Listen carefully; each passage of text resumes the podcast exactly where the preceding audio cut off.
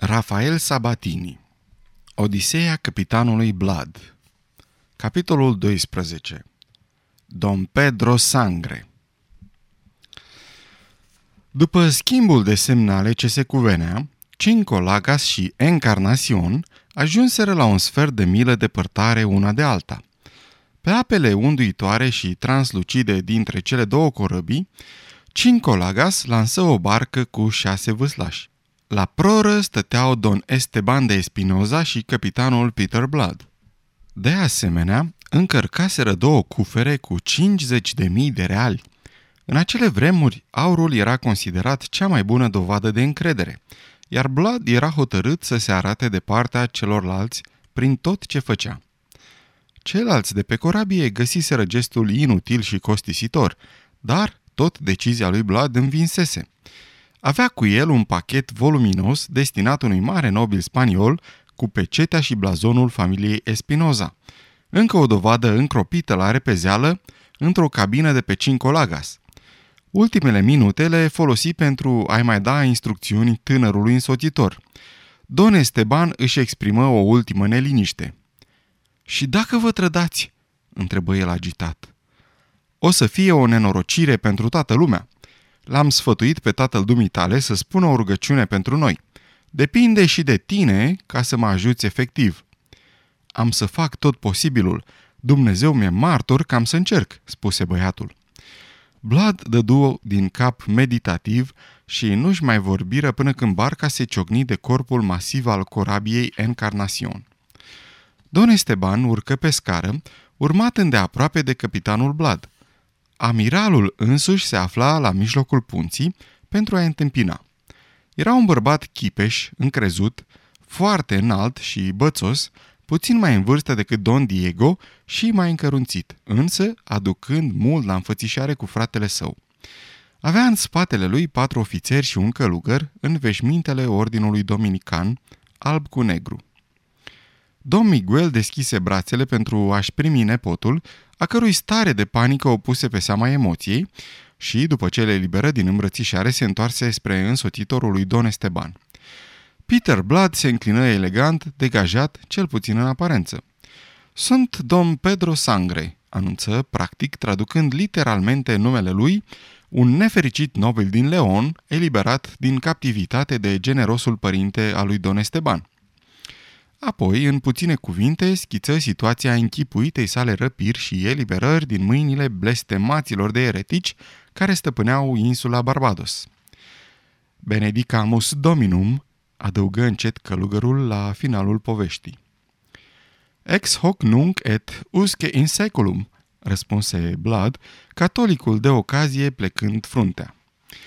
Amiralul și ofițerii îl ascultară cu multă bunăvoință și îi făcură o primire cordială. Urmă mult temuta întrebare. Dar fratele meu, de ce n-a venit el să mă salute? De data asta răspunse tânărul Espinosa. Tata a fost nespus de îndurerat că a trebuit să se lipsească de o asemenea onoare și plăcere. Dar, din păcate, e ușor indispus. Nimic grav, dar suficient cât să vrea să rămână în cabina lui.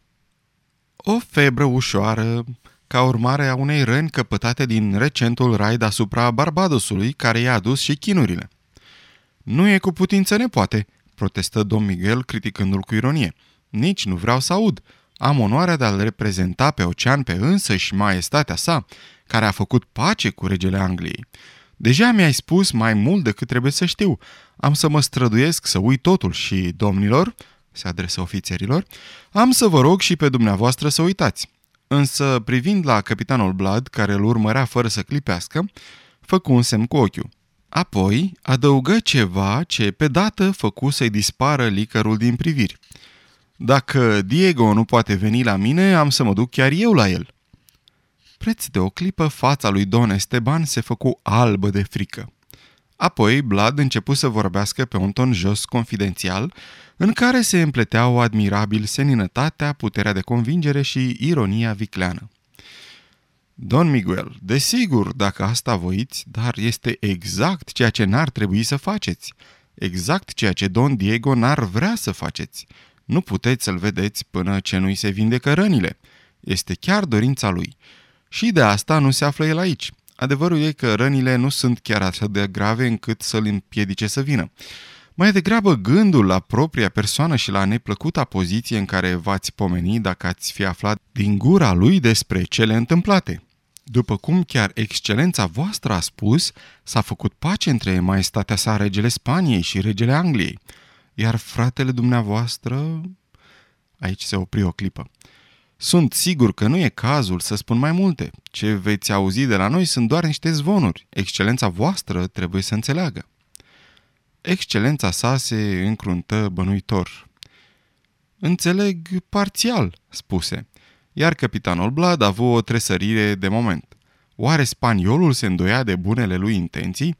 Cu toate astea, el însuși putea să spună că după vorbă și veșminte aducea spaniol jet beget și oare nu-l avea pe Don Esteban acolo ca să-i confirme? Se lansă în alte explicații pentru a căpăta o confirmare, înainte că amiralul să mai apuce să spună ceva. Jos în barcă avem două cufere cu 50.000 de real pe care le oferim excelenței voastre. Excelența sa tresări, iar ofițerii lui începură să se agite. Reale sunt captura pe care a dobândit-o Don Diego de la guvernatorul... Ajunge pentru Dumnezeu, niciun cuvânt în plus, striga alarmat amiralul. Fratele meu vrea să-mi dea mie banii, să-i duc eu în Spania. Asta e o problemă care ne privește doar pe noi, deci se face. Dar uh, trebuie să știu... și ezită o clipă. Un pahar de vin de Malaga în cabina mea, vă rog. Îi invită el cât timp cuferele sunt urcate la bord. Dădu ordine cu privire la cufere, apoi deschise calea spre cabina lui mobilată elegant, urmat fiind de cei patru ofițeri și de călugăr. Stând mai apoi la masă, cu vinul arămiu în paharele pe care servitorul nu contenea să le umple, Don Miguel începu să se amuze și să-și mângâie bărbuța ascuțită și grizonată. Virgen Santisima! Fratele meu chiar se gândește la toate. Dacă era după mine, aș fi comis indiscreția de a da busna peste vasul lui într-un asemenea moment și aș fi putut asista la o scenă care ar fi fost greu de ignorat pentru mine, în calitate de amiral al Spaniei. Atât Esteban cât și Blad se grăbiră să încuvințeze – Apoi Blad ridică paharul pentru a bea într-o gloria Spaniei și într-o blestemarea nenorocitului de Iacob, care ocupa tronul Angliei. Măcar ultima parte a urării fu sinceră. Amiralul râse cu poftă. Fratele meu ar trebui să fie aici, să vă înfrâneze entuziasmul. Trebuie să știți că maestatea sa regele Spaniei și monarhul Angliei sunt în termeni foarte buni. Nu se cade o asemenea urare în cabina asta. Dar dacă tot ați făcut-o, cu atât mai mult cu cât a fost din partea unuia care are atâtea motive personale să-i urască pe câinii de englezi, o să o onorăm, dar neoficial. Râseră și băură spre blestemarea regelui Iacob, neoficial, e adevărat, însă cu atât mai ardent. După care Don Esteban, neliniștit în ce privea soarta părintelui său și amintindu-și că agonia lui Don Diego se prelungea cu fiecare clipă în care îl țineau în cumplita poziție în care se afla, chiar în acele clipe, se ridică și anunță că trebuiau să se retragă. Tata se grăbește să ajungă în Santo Domingo, explică. M-a instruit să nu zăvovesc mai mult decât este necesar doar pentru a te îmbrățișa. Ar trebui să ne dai permisiunea să plecăm, unchiule. Date fiind circumstanțele, unchiul nu insistă. Se întoarseră astfel pe punte, iar Blad cercetă neliniștit oamenii aliniați lângă parapet, discutând degajat cu spaniolii care așteptau jos în barcă.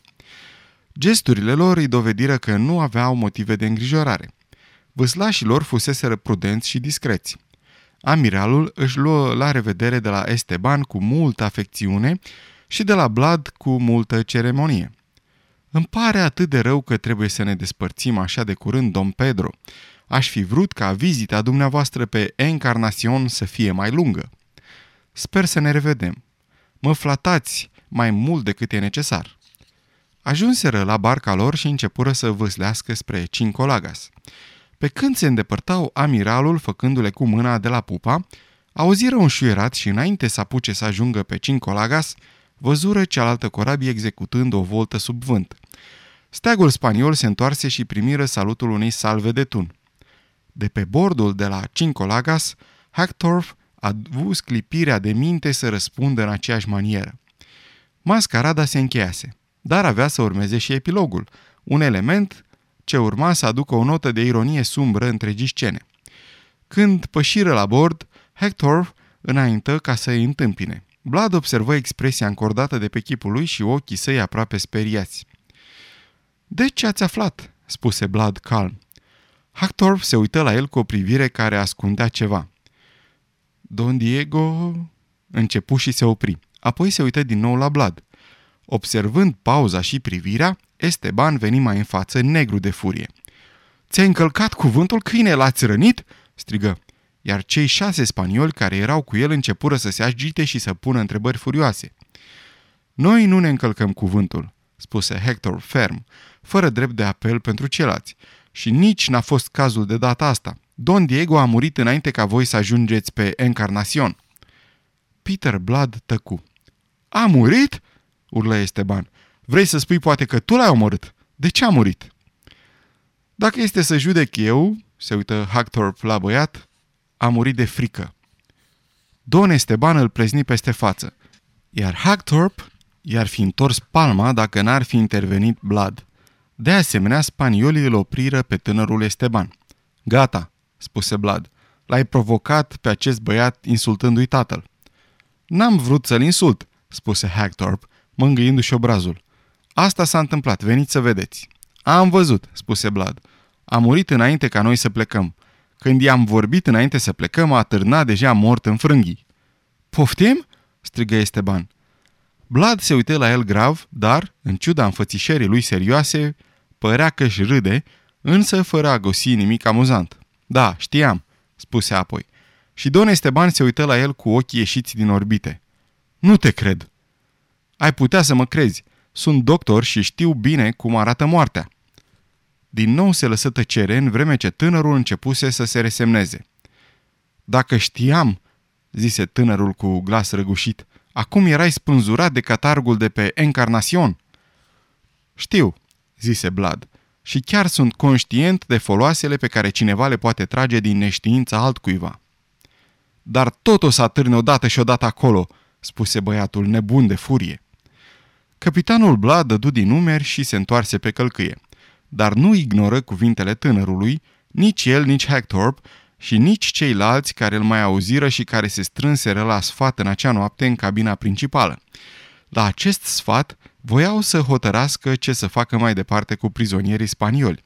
Având în vedere că insula Curaçao era acum prea departe și că începeau să nu mai aibă apă și provizii, că Pit nu putea în niciun caz să preia cârma corabiei, se hotărâră să meargă pe la est de insula Hispaniola spre coasta nordică și astfel să ajungă în Tortuga, paradisul corsarilor, iar în portul respectiv măcar nu mai era un pericol ca cineva să încerce să recupereze corabia. Se punea problema dacă să-i ducă pe spaniol cu ei sau să-i lase într-o barcă să se descurce până pe coasta insulei, cam la 10 mile departare. Blad însuși susținea ideea asta. Nu avem altceva de făcut, insistă. În Tortuga au să fie jupuiți de vii. Adică o pedapsă mai mică decât merită ticăloșia lor, mormăi Wolverstone. Și știi bine, Peter, amenințările făcute de băiat dimineață. Dacă scapă și își duce la bun sfârșit cuvântul și ajunge la unchiul lui, e mai mult decât posibil să pună în aplicare execuția în sine. Argumentul nu-l făcu nici măcar să clipească pe Peter Blood. Probabil că pentru unii nu înseamnă mult, dar nu-mi permit să dau la o parte situația care îl avantajează atât de mult și care dovedește cinismul înăscut, tocmai date fiind astfel de situații și dat fiind pesimismul lui. Nu mă interesează amenințările lui. Ar trebui să te intereseze, spuse Wolverstone. Cel mai înțelept ar fi să spânzurăm împreună cu restul. Înțelepciunea nu e umană, spuse Blood.